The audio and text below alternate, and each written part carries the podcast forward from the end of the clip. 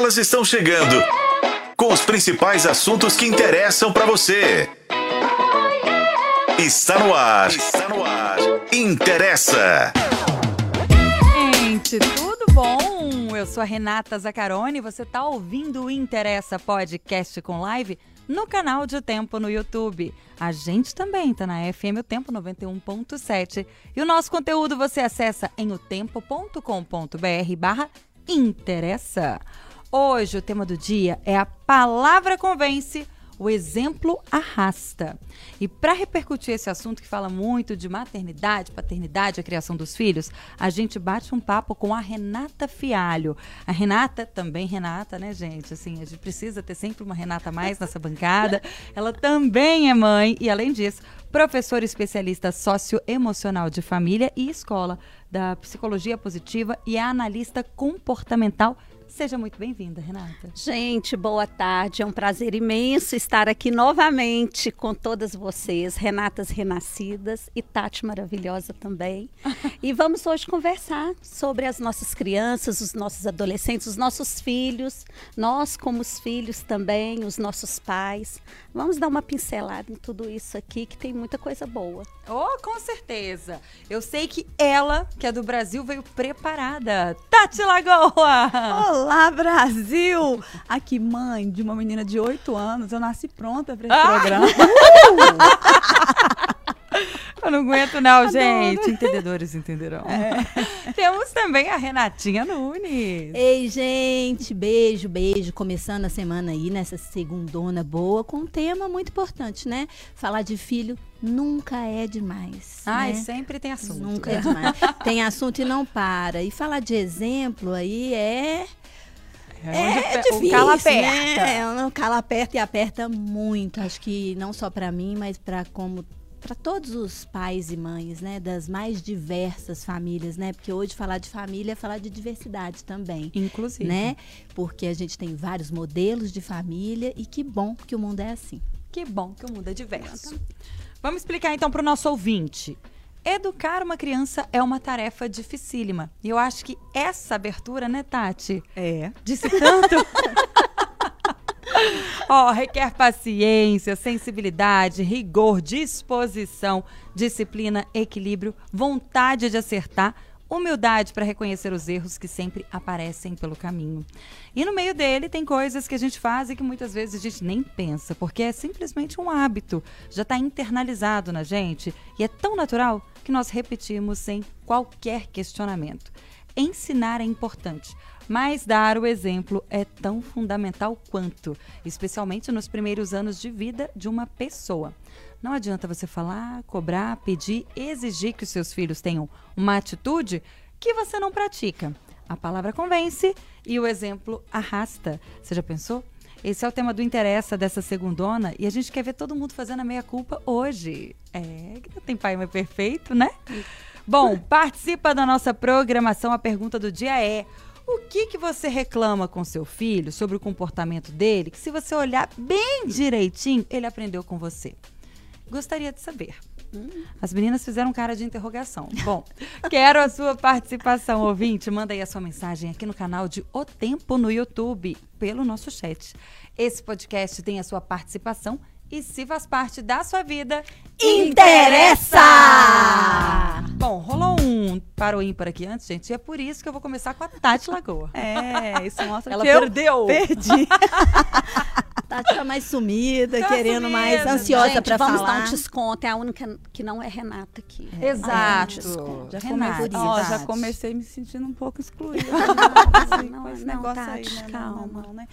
Olha só, é, com essa minha fala, eu já trago uma coisa que eu falo para minha filha não fazer e que eu faço, assim.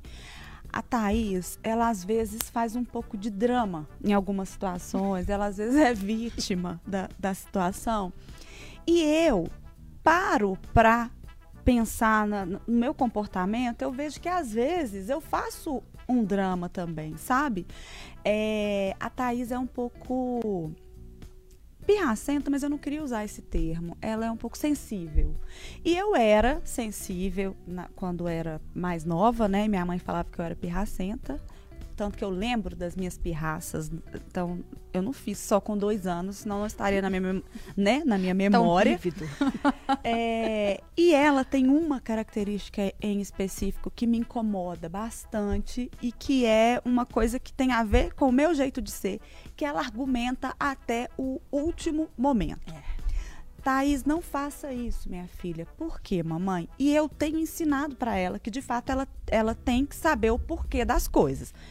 Só que não comigo né? Assim, em tese. Só que comigo é onde ela mais treina isso. Uhum. Mas você não disse semana passada que podia? Podia, na semana passada podia, porque não era com fulano. Mas por que, que com fulano pode, ciclano não pode? Porque fulano é mais próximo. E por que que fulano é mais próximo se você gosta mais do ciclano? Não, minha filha. Aí, por fim, eu, quando a pedagogia falha, eu vou para pancadologia e falo, é porque eu sou sua mãe. Então vai ser assim só por hoje. É... Deixa eu fazer um parênteses aqui. Eu queria sair em defesa da Thaís aqui, em um momento que a Thaís é minha amiga. é, eu quero lembrar, em relação a essa parte do drama que a, que a Tati colocou, que Thaís é uma canceriana, assim como eu. Apenas isso, ponto. Ponto. É, já ponto. diz muito. É, já diz já muito. Diz tudo. Ela, ela sofre não estou falando que ela não tenha razão, mas às vezes eu sinto drama maior, aí eu fico sem saber, assim, se ela quebrou o braço ou se ela só tá querendo me falar que tá com dor no braço, assim, porque o drama é próximo de bater o braço e quebrar o braço. É... E aí, por que, que eu tô falando isso? Porque ela vem replicando isso em vários locais. Então, eu tenho relatos, por exemplo, na escola, é, às vezes a professora fala: tal dia vocês não vão poder trazer tal coisa. Ela levanta a mão e fala: professora, por que, que tal dia eu não posso trazer tal coisa? É, professora, porque tal dia vai ser dia de tal coisa. Aí ela fala, mas uai, eu posso trazer, é só não usar e tal. Aí ela vai argumentando com a professora. Mentira! E aí a, a professora, às vezes, fica um pouco incomodada e me dá como retorno isso. Que tá isso, né? Tá. E aí é muito difícil para ela encontrar esse equilíbrio Sim. E aí, quando eu vou olhar a estrutura familiar nossa, eu vejo que isso é um problema para mim também. Isso é um problema também para o meu marido, que é o pai dela. Então, às vezes, a gente senta para debater assim. É, e aí, até um falar, beleza, eu perdi dessa vez, já se foi, sei lá, uma hora de debate de uma coisa simples, assim. Aí um vai lembrando, não, mas você lembra que na semana passada, não, na retrasada, e ela é isso. Então, estou dando esse exemplo, que é uma coisa do comportamento dela, que às vezes a pessoa pode pensar que é uma característica da pessoa, inerente da pessoa, não é porque isso não está no DNA, isso é uma capacidade treinada a partir do que ela nos observa é. fazer, né? É assim. adquirida ali por meio da experiência é. dela. Exato, é diferente de ter o cabelo de tal jeito porque é genético e tal. Essa parte comportamental quando ela nasce, ela nasceu um, uma folha em branco, né? E a gente vai é, escrevendo naquela folha algumas linhas tortas, algumas mais certinhas e, e por aí vai. Claro que depois outros locais de convívio vão moldá-la também. Eu vejo ela fazendo coisas que ela não aprendeu comigo, porque senão ela seria uma cópia minha e isso não é real, porque ela convive com muitas outras pessoas. Uhum. Mas é, eu vejo que muita coisa ela tenta me copiar, sabe? Às vezes, assim, eu não saio de casa sem passar um, um, um protetor solar que é com base. Uhum. E aí, sei lá, a gente está indo ao clube e eu estou passando esse protetor. É um protetor solar. Aí ela quer se maquiar para ir ao clube. Aí o meu marido fala com ela: Você está se maquiando para ir ao clube? Aí ela fala: Mamãe está se maquiando. Não, Thaís, eu não estou maquiando, estou passando protetor. Por que, que o seu protetor tem cor e te deixa com a pele mais bonita e o meu não? Porque a sua pele não precisa. Aí começam uns porquês, porquês, porquês. Aí eu falo, é passa um batom e volta. Né? Aí eu falo, passa um batom é, gente, e volta. a geração, né? Temos é. que ver. Sim. A geração é outra completamente da criança que nós fomos. É. Isso os nossos pais, nós e eles hoje do jeito que eles são. Agora sim, quando a gente pensa dessa questão da geração, eles têm um poder de fala muito maior, eles querem fazer, eles copiam muito mais do que nós quando éramos crianças. porque hoje em dia as crianças estão muito ligadas ao mundo adulto mesmo. Então nós temos que ter muito cuidado, sabe? Todo um cuidado. Tudo que acontece, ela liga ali a televisão, por exemplo, vem a notícia. E ela está ali no meio da casa participando daquela notícia. Então, assim, ela vai observando. Hoje o nível de informações, de acesso, ele é muito maior. Então, ela, querendo ou não, é uma outra geração que tem outros, vamos dizer, suportes, outras informações que nós não temos. Então, eles, a tendência é eles questionarem mesmo, eles são mais questionadores. E eu falo que é, eu entro aí no meu papel enquanto professora. Eu lembro que lá na década de 90, por exemplo, do século passado, né, gente? É, a gente, nós falávamos na escola, nós queremos cidadãos mais participativos. A gente pediu muito por isso e a gente pedia para as famílias, vamos incentivar. Eles estão aí. O que nós pedimos eles estão aí. Então agora a gente tem que nós trabalharmos mesmo, mas sem perder algo que é importante da autoridade sua enquanto pai, mãe, responsável. Isso é fato.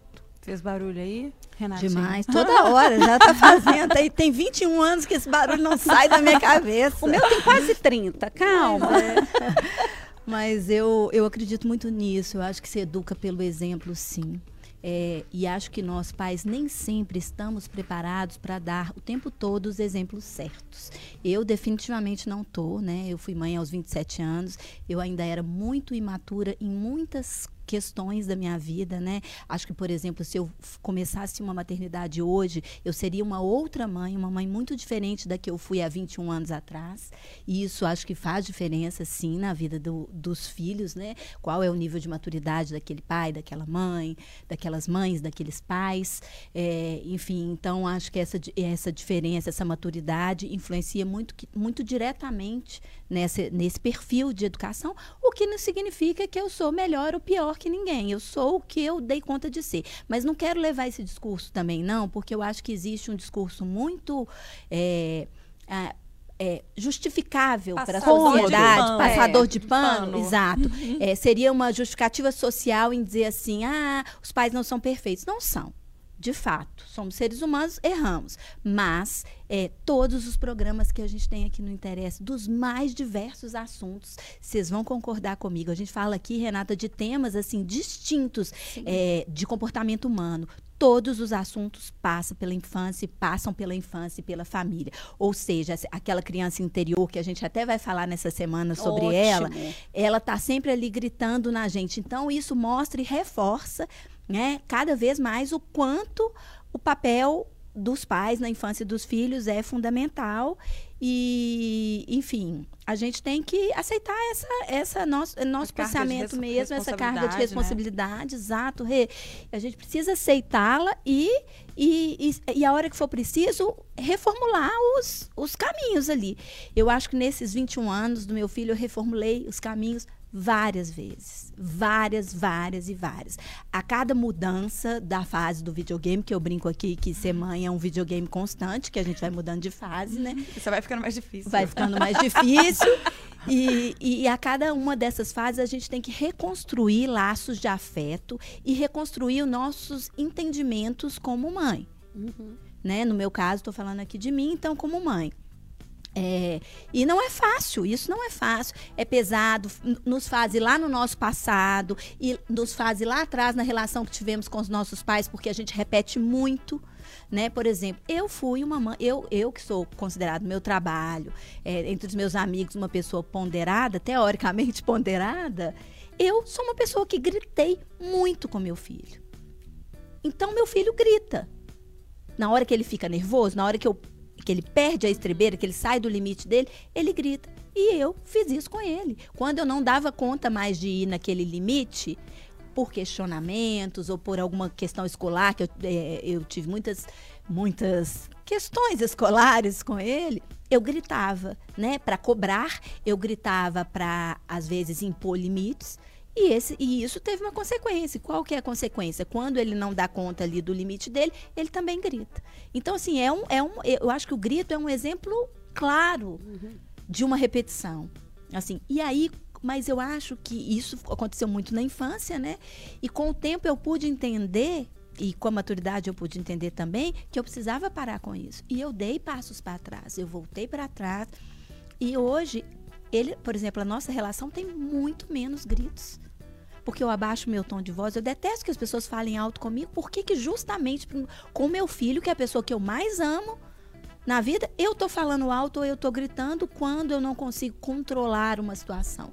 Então, quando eu tiver essa consciência, eu voltei atrás e hoje a gente consegue ter uma relação muito mais estável. Claro, ele cresceu também, claro, ele amadureceu também, mas ainda assim, por exemplo, com o pai dele, meu, meu marido também grita. Com o pai dele, ele, eles ainda não chegaram num num limite um tolerável ali, num equilíbrio em relação ao grito, nas discussões, né? Estou falando só em momentos de debate.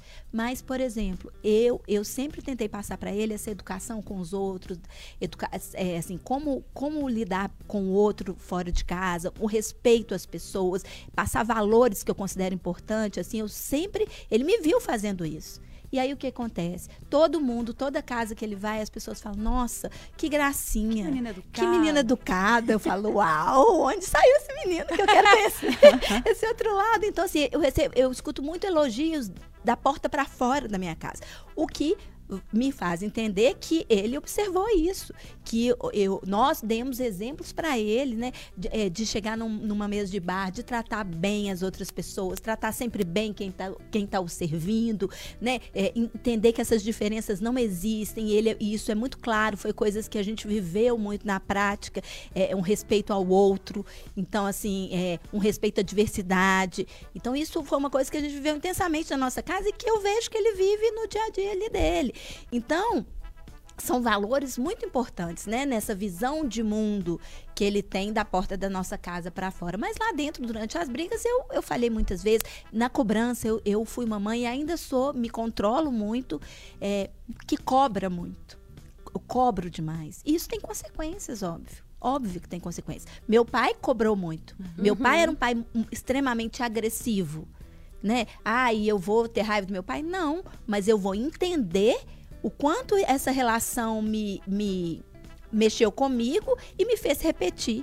E aí, a partir do momento que a gente tem esse entendimento, as nossas relações com os nossos filhos ficam muito melhor. Muito. Quebrar ciclo é Quebrar muito difícil, né? Mas é passa pela primeiro pelo entendimento que existe um ciclo danoso, né? uhum. né? É muito Tem gente importante. que não reconhece, né? É, que é um ciclo. É difícil você estar tá dentro dele, né? É. É. Então, assim, eu acho que a gente erra, né? Mesmo, é, mas esses erros não dá. Ah, eu, eu acho que eu fiz o melhor, beleza. E daí não, eu, eu, eu, errei. E em relação aos meus erros, eu errei e vou passar pano para mim mesma? Não. Eu preciso corrigir ainda, porque aí é outra coisa que eu acho. Sempre há tempo sempre há tempo de retomar. É, é claro que ali na primeira infância tudo é muito absorvido, eles são muito esponjas, mas mesmo assim é, eu acho que dá para a gente trabalhar. Eu acho que mãe e filho, pai e filho trabalham a vida inteira essa relação. Uhum. Então sempre dá tempo de ser alguém melhor para os seus filhos. Isso mesmo. Nossa, vocês falaram tantas coisas aqui, meninas, que assim vai passando um filme até mesmo na minha cabeça, sabe, assim, de como o que que nós fazemos na educação do dia a dia mesmo dos nossos filhos. Assim, igual quando vocês falam assim, Renata, a família não, é, a gente pais não tem que ser perfeitos. Não, não tem, mas nós temos que ser melhores.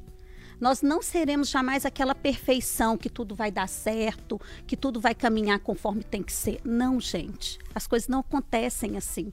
Porque nós estamos, na verdade, produzindo aí um filho que vai para o mundo. E lá nesse mundo, quando ele sai da nossa casa, é que nós vamos ver ali realmente o que, foi colocado né, ali ele vai colocar em jogo os valores, as condutas, os exemplos que nós demos para eles. Sabe o que, eu achei então, curioso? É... Desculpa até te interromper. Pode falar. É que a Renatinha, enquanto ela falava do Lucas, ela falou assim: é, e quando ele vai para fora e as pessoas chegam até mim me falando, nossa, que menino bom, uhum. menino... pergunto, olha, que menino é esse? A gente às vezes não se dá conta, porque a gente foca muito mais no, no que eles é, reproduzem ali de negativo da gente, do que das coisas maravilhosas que eles aper que eles acabam pegando. Né, Renatinha? Aquelas, que a gente chega a se questionar de fato. Ai, quem é esse menino? Aprendeu com a gente. É como se a gente só, vi, só visse o caos, só né? o caos. É. A gente bota uma lupa. Sendo que a gente faz coisas tão incríveis às vezes dentro das nossas casas que a gente não dá o valor, né? É, e que eles são seres humanos também maravilhosos por Exatamente. conta disso. É, as pessoas, por exemplo, hoje as minhas filhas são duas adultas praticamente, uma com 29 e uma com 18. E nenhuma das duas mais moram na minha casa. Saíram aí para o mundo. E as pessoas chegam e falam assim: "O que que você fez? O que que aconteceu?" Falar, ah, olha, eu gritei muito. Isso Você também, também gritou? Eu gritei muito eu porque também. eu venho de uma família em que o meu pai, ele falava o meu nome alto, eu já tremia, gente. Eu tinha muito medo. Então assim, eu nunca apanhei do meu pai, mas era o grito, o falar alto, a família toda. Então, o que, que eu aprendi sobre educação? E eu fui mãe aos 17, muito nova. Então, eu tenho que ensinar para minha filha o que eu aprendi, a maneira como eu fui criada. Se eu sou uma pessoa hoje honesta, é, tenho um senso de justiça, eu tenho valores, então eu vou ensinar assim para minhas filhas também. E aí as coisas caminharam assim. E claro, trouxeram aí muitas questões que incomodaram elas muito e que com o passar do tempo, fui estudando, a minha, a minha experiência dentro de sala de aula também, cada ano chega uma geração, um, um público diferente, e alunos completamente diferentes, eu tive que, gente, eu tenho que fazer alguma coisa, porque não, não dá para continuar. E aí que foi vindo esse senso mesmo, essa, essa cobrança em relação a essa minha mudança. Se eu queria ter uma relação diferenciada com as minhas filhas, se eu queria ter uma relação diferenciada com os meus alunos, eu precisava estudar. É muito sabe? louco, Rick, você está falando que pai. Porque o que, que acontece? O, o, às vezes, pai e mãe é, define que ele vai ser assim como pai e mãe. Aí os filhos mudam, vão mudando o, o momento dos filhos, eles estão adolescendo ali e o pai continua tratando ele como uma criança. Uhum, Exatamente. É. Né? E, e essa criança um conflito, fica né? um conflito sem fim, né? Você é. tem que entender a cada geração que aquela qual que é o desenvolvimento daquela geração para ter um trato diferente. Né? Ontem, é. gente, eu estava assistindo Bol tem medo, que é um filme que ele é, ao mesmo tempo que ele é cômico, ele é muito trágico. E o personagem do Joaquim Phoenix, que é o Bo, ele foi criado por uma mãe super protetora, super presente, super querida, porém protetora até demais. Uhum. Ele se tornou um adulto neurótico, depressivo, é, que estava sempre muito preocupado com tudo. E todas as vezes que ele ligava para ela, ela conversava com ele no telefone como se ele ainda fosse um neném. Sabe? Ela falava com ele: Ei, cenourinha linda de mamãe. Uma coisa tipo assim que além da brincadeira isso. É, é gente, a gente não. É um não... além desse brincar, desse carinho, né?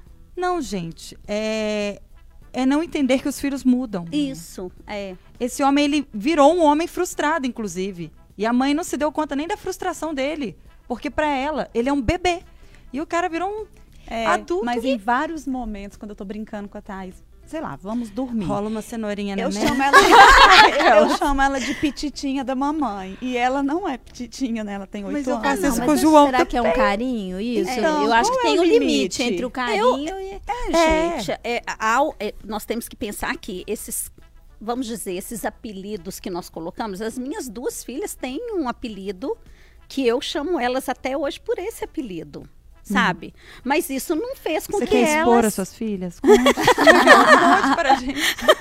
É, é, eu, elas têm os apelidos que eu vou ali e chamo. Ah, fulano. Então todo mundo sabe.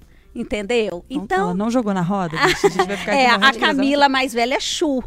Chu de chuchu, chu. Ah, mas tudo bem. Chuchu é, é fofo. E a, e a Yasmin, pelo fato de ser o nome chamar Yasmin, a gente chama de Iá. Oiá, oiá. Uhum. Então, é, é um apelido assim, mesmo se é cenourinha, mas depende de Do que contexto, maneira né? que essa mãe coloca a cenourinha nesse filho. Uhum. Não é só o apelido. Uma coisa é você dar um apelido igual você fala da sua pequenina lá, da sua pequena, e ela você permite ela voar.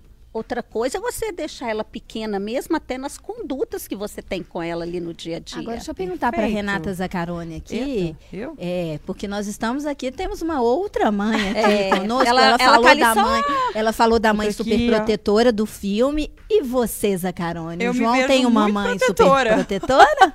eu me vejo, gente, muito protetora tem hora. Tem hora não, várias horas. Mas eu tento não interferir na, no desenvolvimento dele com a minha proteção. Eu, eu dou para o João Vitor todas as ferramentas, todos os conhecimentos que eu tenho, mas eu permito que ele viva a individualidade dele. Tem hora que aperta, é lógico. Tem hora que, por exemplo, ah, uma mãe aqui, e, e, inclusive esses dias uma amiguinha dele morreu de rir. Ah, ele te chama de mamãe mesmo. Eu falei, chama. Isso é dele. Ele é mamãe aqui, esse fim de semana eu tenho uma festa. Tá. E nós combinamos que nós iríamos ao cinema. Tá, e que hora que nós vamos no cinema? Tá hora. Aí eu já tento dar uma controlada naquele. Eu acho que é o momento dele, 16 anos, sair claro, pra festa mesmo. Claro, é. claro. E eu, no sábado à noite, devia estar tá fazendo outra coisa ao invés de querer ir ao cinema com meu filho de 16 anos. Ô, João, tô com você, viu? Eu tô com você, João. Renata, Pode ligar. João ir pra todas as festas. Vocês entendem? Mas aí eu faço a meia culpa. Eu percebo que talvez eu... o timing tá errado. Dá pra ir no cinema domingo à noite, dá pra ir numa claro. terça, entendeu? Então, eu tô tentando, tô tentando, gente, tô tentando. Também foram muito, muito vocês dois, né? É, Por muito e, tempo. E eu dois... também, como você, Renata, eu fui muito, muito jovem. Fui mãe muito jovem. Fui, engravidei com 18. É, eu, Tive... eu já vi você em foto com ele, ele, ele Parece já... meu irmão. É. é. o que as pessoas falam. É. Aquelas, é o que o povo fala. E eu tento diferenciar isso bastante para que ele não ache que é meu irmão também, sabe? Porque tem hora que ele me trata como humano. Eu falo, não. Por quê? Porque eu também trato ele como humano. Não é, ele não me trata como mãe porque ele aprendeu na escola que a mãe dele é muito nova, enfim.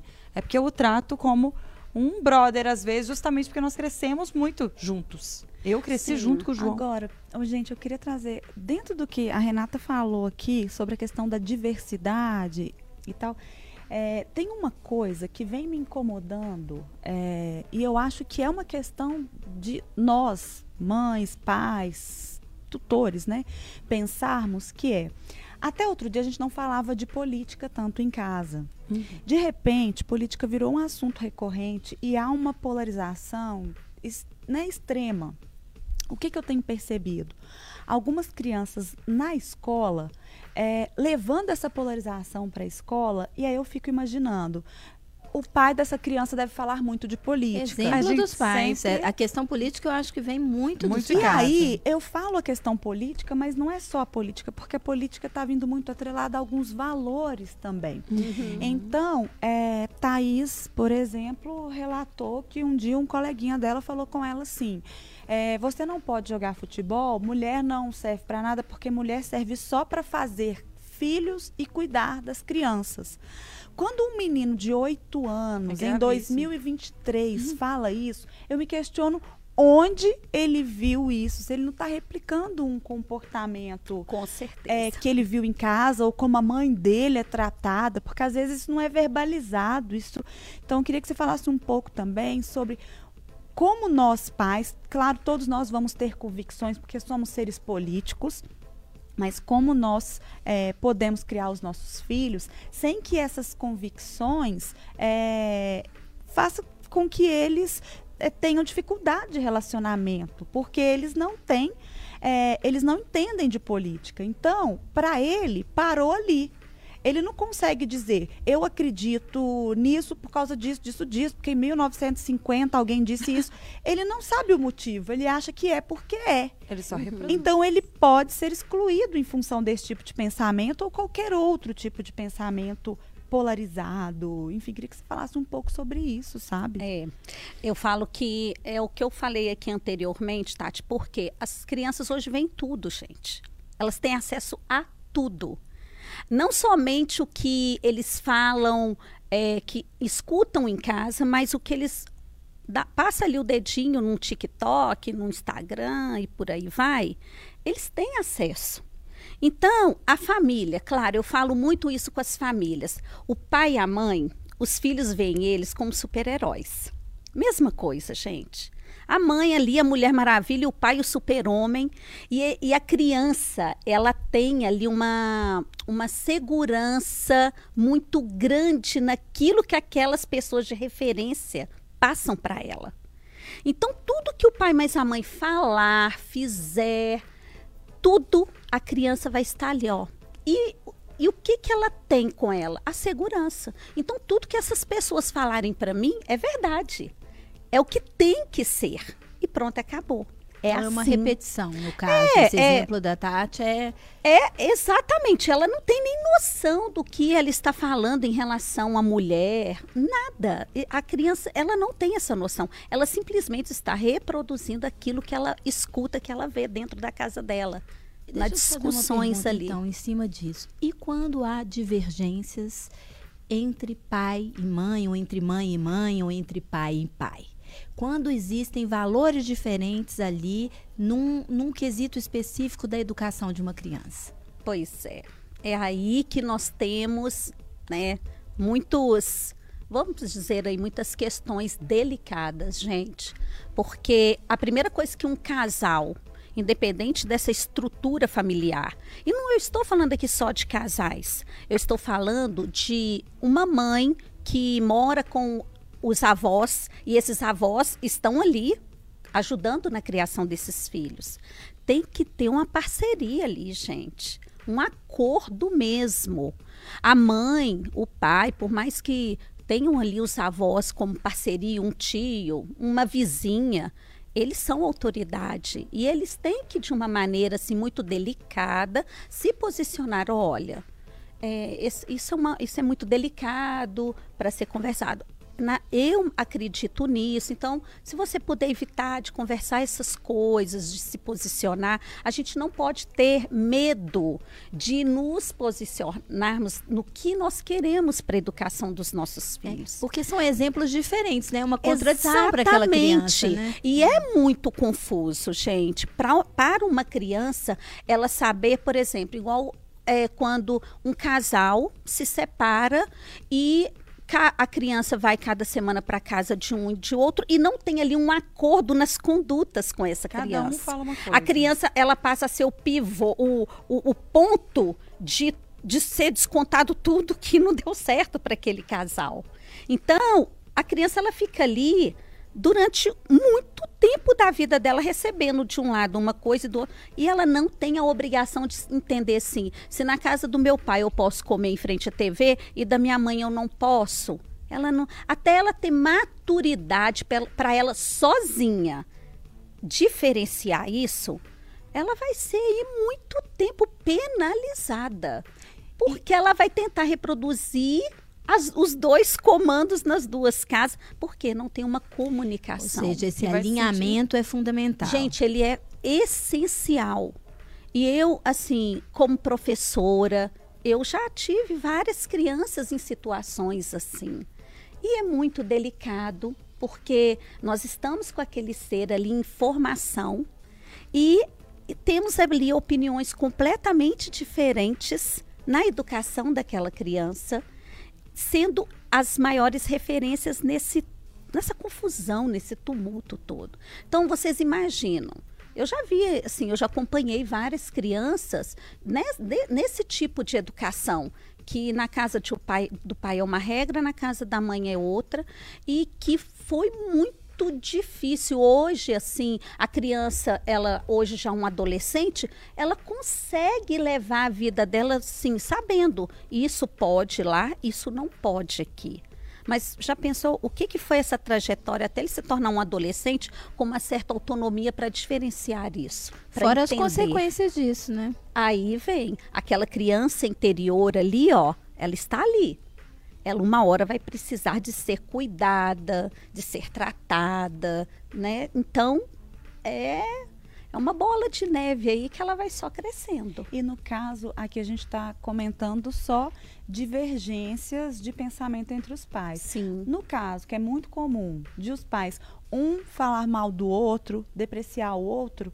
é, eu imagino que aí aquela criança perca a noção de autoridade, né? Porque em qual deles eu vou é, me espelhar? Se um eu sei que é ruim porque meu pai falou isso, isso, isso, minha mãe falou isso, isso, isso, qual dos dois é, eu vou confiar? E o que, que ela está aprendendo de respeito, né, Exatamente. Gente? Eu falo assim que quando ou o pai ou a mãe eles não sabem o que responder naquele momento, Eu falo assim, gente, fala assim, olha, isso é um assunto que eu vou, mas a sua mãe, nós vamos acordar. Olha só, nós vamos acordar o que, que vai ser decidido. Porque isso ainda nós não conversamos. Você vai aguardar essa resposta para depois. Quando eu, eu, me separei, um, um momento, tive uma fase na minha vida que eu me separei, o Lucas era bem pequenininho e ele ficou. Eu, tinha quase quatro anos, depois fiquei cinco anos separado e depois nós voltamos, né? Todo mundo já sabe que acompanha o interesse, já careca de saber disso. Essa história é muito Mas boa. quando nós voltamos é, e a gente dava... Porque o Lucas, ele jogou muito com isso, com essa separação. O que era que ele gostava de fazer mais na casa de um e do outro, né? E ali ele foi, foi ficando safo desde cedo, entendendo a diferença das regras. Mas quando a gente volta e, e, e alinha, ele fala assim, eu lembro, ele tinha 9 ou 10 anos, ele falava assim, eu não estou aguentando esse retorno, porque vocês estão se unindo contra mim. tá vendo? É, mas é isso mesmo que acontece. Agora vocês pensam tudo igual. É, ele falava isso, ele falava, isso não tá, não tá bom para mim. Ele é, pensou, né? Tem desvantagem. se por um lado eu adorei, aí ele, quando a ficha caiu, ele falou assim: não, agora vocês estão unidos contra mim, tem algum probleminha. Agora aí. eu tô perdendo. É, Parece que estava bom, mas agora piorou. Um, é. agora eu queria trazer uma outra questão, assim, é porque a gente está falando aqui do impacto do que os pais, os avós, os tutores, né, mais próximos, as relações mais próximas impactam em termos de comportamento. Só que tem um de, uma determinada idade que as crianças começam a ter muito como referência o coleguinha, o que ele vê na casa do colega, e não tem como você colocar seu filho em uma redoma. Para além disso, hoje essas mesmas crianças têm acesso ao YouTube, quanto maior, mais acesso ainda. Enfim, aí começa a abrir um monte de janelinha na cabeça que ultrapassa o que a gente ensina em casa. Como é que a gente vai fazer valer efetivamente o que a gente acredita enquanto família e não as referências que a gente pode ver como dá a nós e não necessariamente é, mas para aquele contexto familiar é. Assim, um exemplo, sei lá, uma família que é muito religiosa, quer que seu filho, sua filha siga aquilo, né, aquilo ali. Não estou falando se é certo ou se é errado, mas é uma coisa que perpetuou-se ali e tal. Tradição. Aí, a, aí a, a, criança começa a ver na casa do coleguinha que é, não, ela pode não seguir a mesma religião. religião, enfim, estou dando um exemplo da religião que nem é um exemplo tão bom de ser dado, mas que acontece, é, mas, acontece, mas que acontece, mas que é uma visão de mundo nova, né? Porque Isso. quando eles vão virando adolescentes, eles vão ganhando novas visões de mundo, o que eu acho sensacional, porque ele não vai, ele vai ver que a família dele é uma e que existem tantas famílias uhum. diferentes, são novas visões do de mundo. É, que eu só acho que interessante. quando é na adolescência, conflito a, a assim, na adolescência, eu acho que eles até conseguem se distanciar um pouco mais e começar a se, se ver um pouco mais ali como pessoa. Mas eu acho que. Você tá é, tá falando antes. Na infância. Eu acho que ainda Você tá mais tá danoso ainda antes. Na infância. Por exemplo, aos oito anos, Thaís agora começa a ter mais contato com os familiares, os coleguinhas. Entendi. Começa, aquela redoma começa a quebrar. a quebrar. Porque Isso. começa a ir mais em aniversários, aquela Isso. coisa. Entendi. Como que eu vou fazer valer aquilo que é importante dentro do meu núcleo familiar. Olha só, quando eu coloquei para vocês aqui que a criança vê o pai e a mãe como super-heróis, lá enquanto eles são pequenos. Ótimo. Só que essa criança vai crescendo e ela vai percebendo o mundo de uma maneira diferente. E aí ela começa a ver que o pai mais a mãe também tem os seus defeitos, gente. Tem as suas dificuldades. Então, ela começa a ver que aquele castelo encantado do faz de conta, ele não é aquele castelo. Ele começa meio que desmoronar, porque ele começa a ver que a mãe mente, que o pai também mente, que eles tentam, às vezes, burlar algumas coisas. Então ali já começam os conflitos ali dessa adolescência. Então é a hora que eles começam a bater de frente, que a gente fala, ah, tá batendo demais de frente. Seria Não. a pré é, a pré-adolescência ali. Quando ele começa a sair dessa fase de heteronomia, que tudo que o pai mais a mãe fala eles cumprem, eles vão caminhando para uma autonomia, para essa construção. Então eles começam a perceber e aí o contato com os pares, ela é muito mais efetiva, os pares mesmo, a turma. Então eles começam a perceber assim, nossa, que legal que aquilo que ele faz. Então ele começa a ver. Eu falo assim com as famílias que se nós estamos ali com a base, que são as crianças, fortaleça essa base. É o ideal, gente. Não pense assim, ah, não, ele está pequeno, vamos deixar isso para lá. Quando ele crescer, melhora. Quando ele crescer, resolve. Não resolve. Porque sem a base não tem como resolver. Então, eu falo muito com as famílias que vamos tentar trabalhar essa base. Então, eu falo mesmo para vocês que têm os filhos pequenos os valores, as condutas. Pense mais naquilo que você vai ensinar para o seu filho, que você vai dar para ele de exemplo. Esse... E, e, e para que isso lá, na hora que ele começa a te criticar, que foi o que você falou, Tati, é você questionar ele. Mas olha, de tudo que você já viu aqui dentro da nossa casa, o que que vai, o que que você aprendeu? o que aí dentro de você vai te falar assim: olha, vocês me ensinaram isso. Então, por que, que está esse pensamento diferente? Eu não estou falando aqui, gente, que os nossos filhos têm que seguir a, a mesma opinião política, de religiosa, é. de maneira alguma. Sim. Sabe?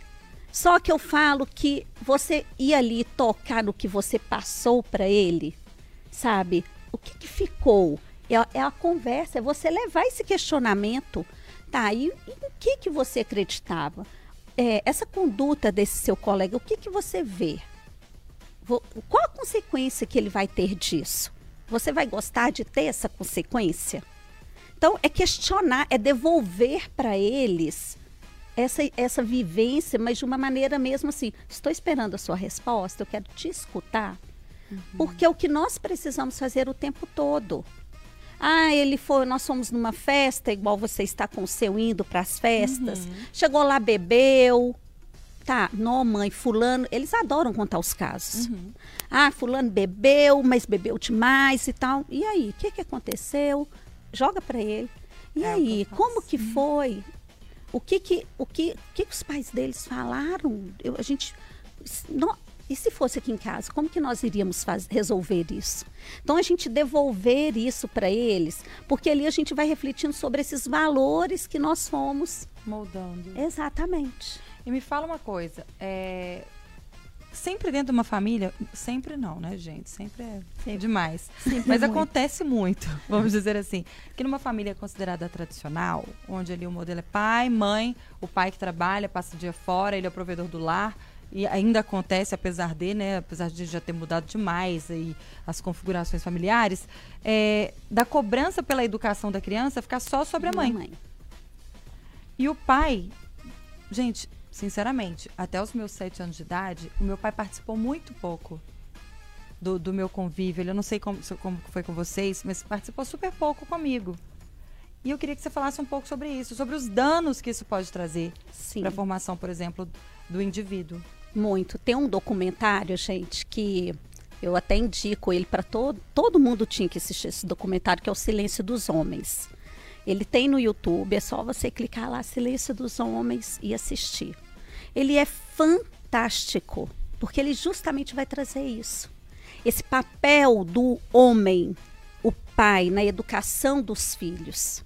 E, é, e, e, é exatamente isso. E ele fala de uma importância muito grande que tem esse documentário, que ele vai falar assim: você pensar em você, o que, que você foi enquanto um filho, o que, que você está reproduzindo? Uma questão dessa cultura nossa, gente, de que o homem é o provedor e mais nada. Ele uhum. vai pagar as contas. E nós temos muito isso ainda na nossa sociedade. É, e como se fosse equivalente, né? É. Não, você limpa a casa, você cria um ser. Isso. Eu vou ali, banco. E a mulher ainda pegou de quebra ali também, sendo provedora muitas vezes. Uhum. Na maioria dos nossos lares brasileiros Hoje isso acontece muito. É, muito mais. É o mais comum. Mais, é. Né? E acumular as é, duas coisas. E assim, a obrigação de ir a uma reunião de pais, a obrigação de acompanhar a escola e de educar essa criança está nas mãos da mulher.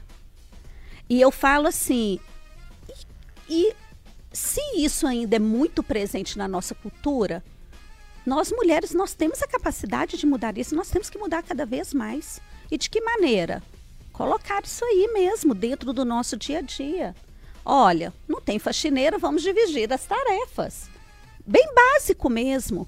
E ensinar os nossos filhos isso. Se enquanto eles estão pequenos, tá? Enquanto eles estão pequenos, se estamos no dia de organizar a casa e os nossos filhos participarem disso, não importa se é menino, men... não importa, gente, tem que participar. Filho, o que, que você vai fazer hoje na distribuição da tarefa de casa? Ah, eu vou enxugar vasilha. Então vai lá enxugar vasilha, meu filho. Vai ajudar o seu pai a lavar um banheiro.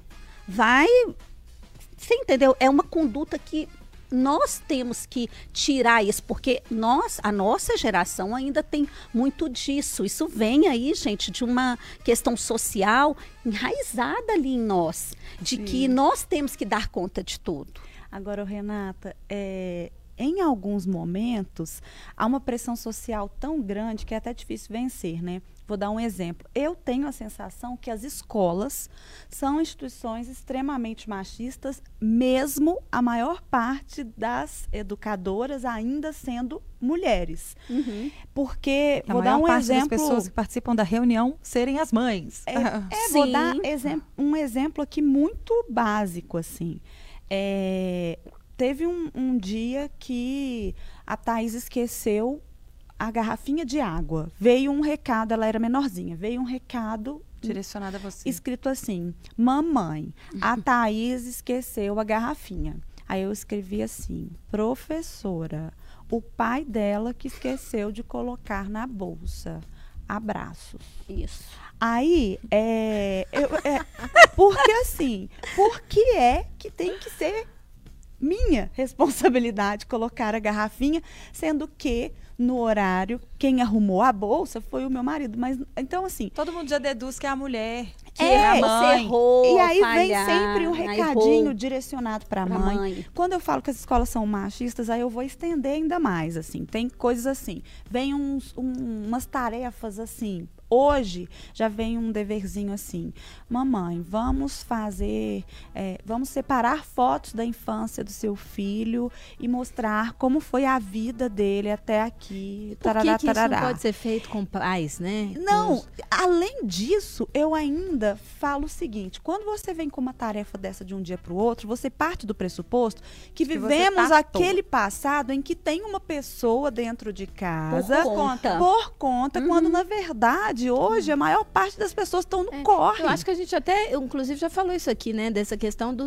do sistema educacional como um uhum. todo está ultrapassado, né? A gente tem crianças hoje que são muito mais evoluídas, né? Exatamente. Que estão totalmente aqui, ó. A gente não pode esquecer que as crianças são tecnológicas, né? Que os pais estão trabalhando, que existe uma, uma mudança cultural na sociedade, mas parece a sensação que a gente tem às vezes é que as escolas não avançaram tanto em relação a isso. É, as escolas ainda têm, por exemplo, equipe rosa e equipe azul.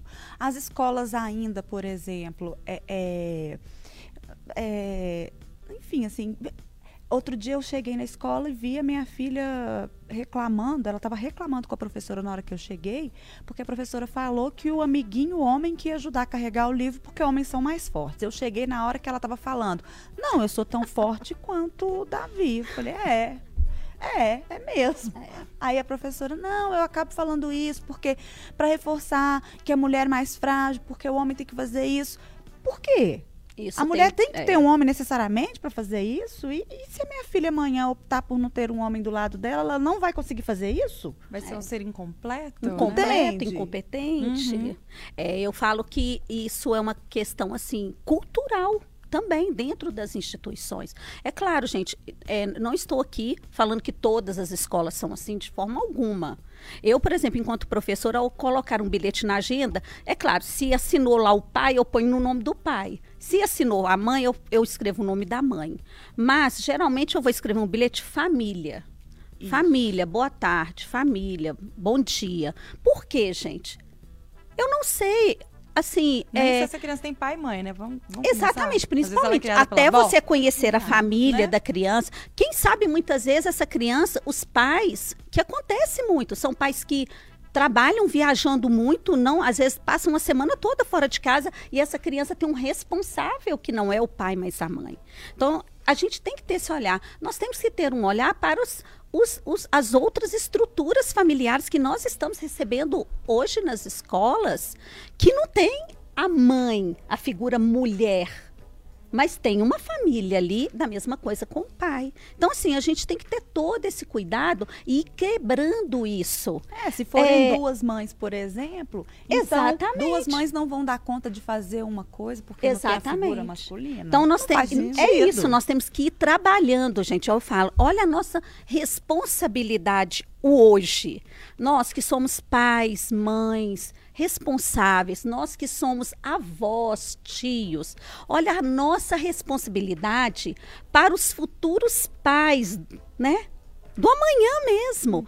Hoje nós estamos educando os pais do futuro.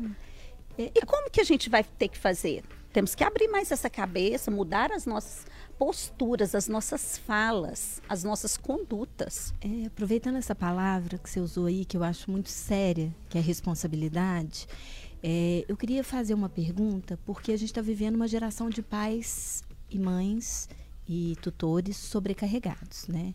A gente vem de uma, é, de uma geração que as pessoas ganharam mais autonomia de trabalho, né? Eu digo a minha geração, assim, e são pessoas que, que querem trabalhar muito e, ao mesmo tempo, dar mais liberdade, às vezes a liberdade que não tivemos, queremos dar aos nossos filhos, uhum. e mais condições também, né? A gente quer dar para eles a melhor escola, a gente batalha pelo que que ele tenha, às vezes até uma coisa física, um brinquedo, que é muito legal, a gente batalha por, por uma aula de inglês, a gente batalha, enfim, né? Os pais correndo atrás. E aí os pais se envolvem num turbilhão de trabalho e esquecem que além dessas, dessas responsabilidades físicas, existem também as responsabilidades emocionais sobre o tempo que você está dedicando ao seu filho, né? Porque às vezes se dá, se dá tanto a essas crianças, mas não se dá atenção. Isso. A atenção desaparece. Eu acho que vale um recado, né, para esses pais ausentes que dão tanto e ao mesmo tempo não dão nada. É, a, gera, é, a nossa geração, ela tem uma preocupação muito grande em dar o tudo. Eu quero dar para o meu filho, eu escuto isso muito. Eu quero eu dar para tive. o meu tudo, tudo para o meu filho que eu não tive. Mas o que, que é esse tudo? Eu, eu bato, sabe, eu levo de volta, mas o que, que é o tudo para você? O tudo é ele ter uma casa confortável, ótimo, isso, isso é importante para a saúde física dele mas é uma casa confortável, não uma, uma casa luxuosíssima. É uma casa confortável, que ele vai dormir bem, comer bem, ter uma vida digna ali, sabe? É, o que, que eu quero de objetivos para a vida do meu filho? Eu vou preferir comprar um carro do ano ou dar uma boa educação escolar de dentro de casa para o meu filho. Então, assim, são escolhas que nós temos que fazer desse tudo. Esse tudo ele envolve muita coisa. Não, e às Gente. vezes chega tão cansado, trabalha tanto, tá tão cansado que não tem tempo de ter Exatamente. 15, 10 minutos de prosa com o filho e para ouvir, sabe? Exatamente. Os filhos querem ser ouvidos, uma, uma escuta assertiva. É. Eu é, acho o, que falta tanto em muitas Renata, famílias. Você, tá, você está falando uma coisa, eu escuto muito das mães assim: "Nossa, o que, que tanto esses meninos falam?" Eles falam aquilo que eles não são escutados, principalmente dentro do espaço escolar. Por que, que eles falam tanto dentro da sala de aula? Porque se vocês hoje ligarem aí um, um, um gravador no meio de um pátio de uma escola, gente, é um barulho que ninguém, só quem está lá dentro que sabe. Por quê? Eles falam muito, eles conversam.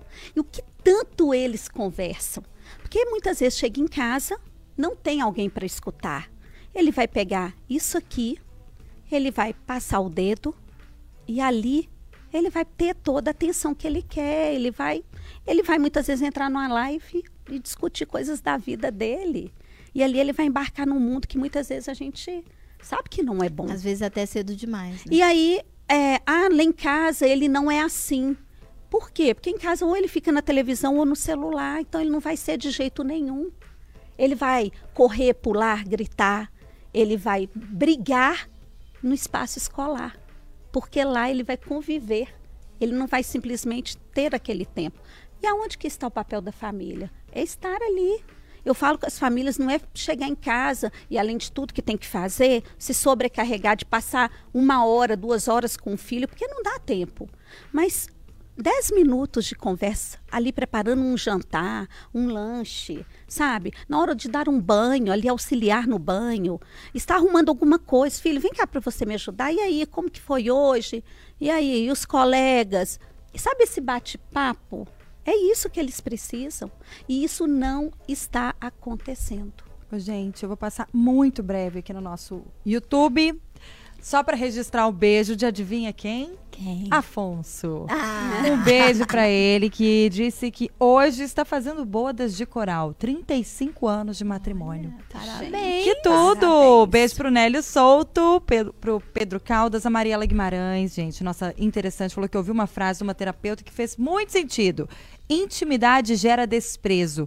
A Renata, especialista, pode nos falar um pouco sobre isso? Segura a emoção, Mari, depois a gente vê. ser pai deve ser muito difícil, exige muito preparo, paciência, abnegação e terapia. Ainda bem que eu não fui pai. Esse é o Pedro Caldas. É, bom, o Rafael Cunha falou: Oi meninas, a gente aprende pela observação Ei, e isso não se limita ao fato de serem crianças. A vida inteira nos mostra que observar é uma forma muito eficiente de aprender. Eita, Rafa, aulas cria. André Luiz sempre. Chama meu filho de meu soldado, pois digo que eu vou prepará-lo para as guerras da vida. Nossa, é bom. E teve uma pergunta aqui, que é só para a gente encerrar, Renata, a gente vai ter que ser bem breve. É, o Joel falou assim: é, se você adotar uma criança que já tenha mais de 12 anos, como que fica essa questão da educação e do, da referência? Ah, eu conheço casais, gente, que estão, estão passando por esse processo, que adotaram crianças já mais crescidas, não recém-nascidas, e eu acho isso fantástico. E é um grande desafio. É um grande desafio, gente, mas não impossível. Eu falo que o lugar onde se você se coloca ali com aquela missão de adotar uma criança maior, de você ter tempo para aquela criança, para você acolher, para você conectar, para você conhecer. É um desafio, é, porque vem o período de adaptação, não é fácil, é outra vida. Mas se você está disposto para aquilo na sua vida, como que chama o ouvinte? Joel. Joel, você vai conseguir. Você vai conseguir porque o amor que levou você a tomar essa atitude é o amor que você vai ter aí para poder construir com o seu filho, a sua filha que você adotou. Então não é fácil? Não é fácil. Mesmo saindo da própria barriga, adotivo, de qualquer maneira, filhos de coração. Filho, gente, é filho. E eles são eternos mesmo. Às vezes a gente pensa assim, cresceu, acabou. Oh. Né? E não, cresceu, novos desafios, novas condutas, novas regras, no, outra autoridade. É você ter ali uma pessoa, como a Renata falou, já crescida, que consegue ali compreender mais as coisas da vida. É você construir esse caminhar. E eu falo, filho, é a escola da vida, gente. Melhor escola não há. E quem falou aí também, ah, eu não vou ter filhos. Não faz isso, não. Pensa bem. Pensa na sua evolução enquanto ser humano nesse mundo, né? É uma evolução para todos nós. Perfeito. Vou considerar essa, então, a consideração final da Renata, que está participando hoje do Interessa Podcast com a gente. Renata Fialho. É, deixa seu Instagram para o pessoal que está nos ouvindo, te seguir também. Gente, me segue lá, por favor. Primeiro, eu gostaria de agradecer a todas vocês, ao programa. Eu adoro vir aqui. Gosto muito mesmo. Gosto, adoro, adoro esse bate-papo. Então, volta mais. Eu vou voltar. Eu prometo, vou voltar. Vou organizar assim, vou voltar. Mas eu vou deixar que meu Instagram é Renata Fialho. Vai lá, gente, curte, tem muita coisa boa lá para a educação dos filhos, para os professores, para a vida, vamos dizer assim. Perfeito. Obrigada, Renata. Muito obrigada a vocês. Tati, quer dar alguma palavrinha final? Ai, basicamente, depois de tudo que a gente falou, né, assim, é, não adianta a gente fazer discurso, discurso, discurso na cabeça do filho, né? Ele está ali observando, como você lida com o outro, o que você acredita em termos de diversidade. Por exemplo, eu tenho uma filha que vê que a diversidade para a gente é uma coisa importante, ela dá palestra na escola praticamente. Se algum coleguinha falar com ela, lápis rosa, cor da pele, é a hora dela palestrar. Não existe cor da pele. Todas as cores são possíveis e tal.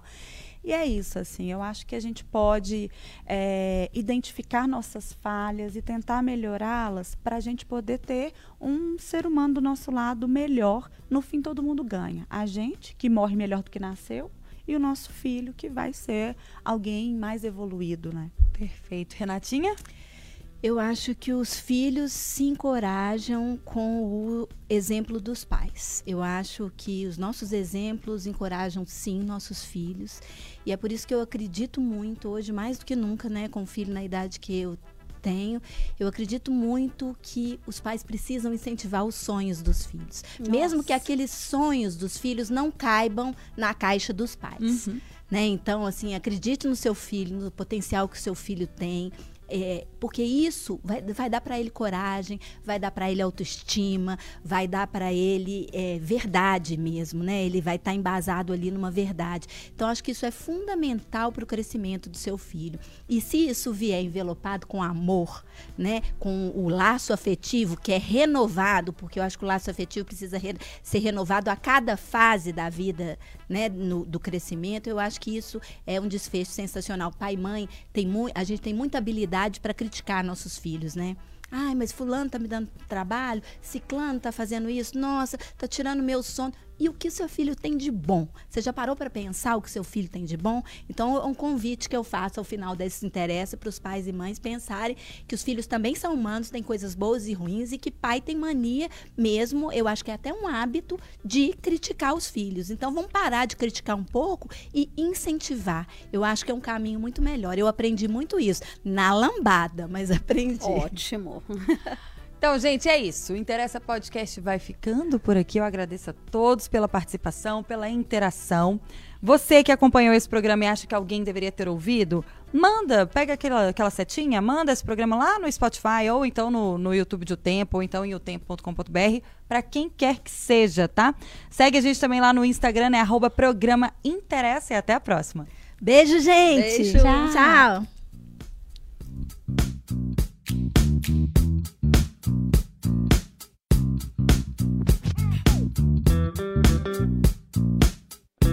Na FM o Tempo.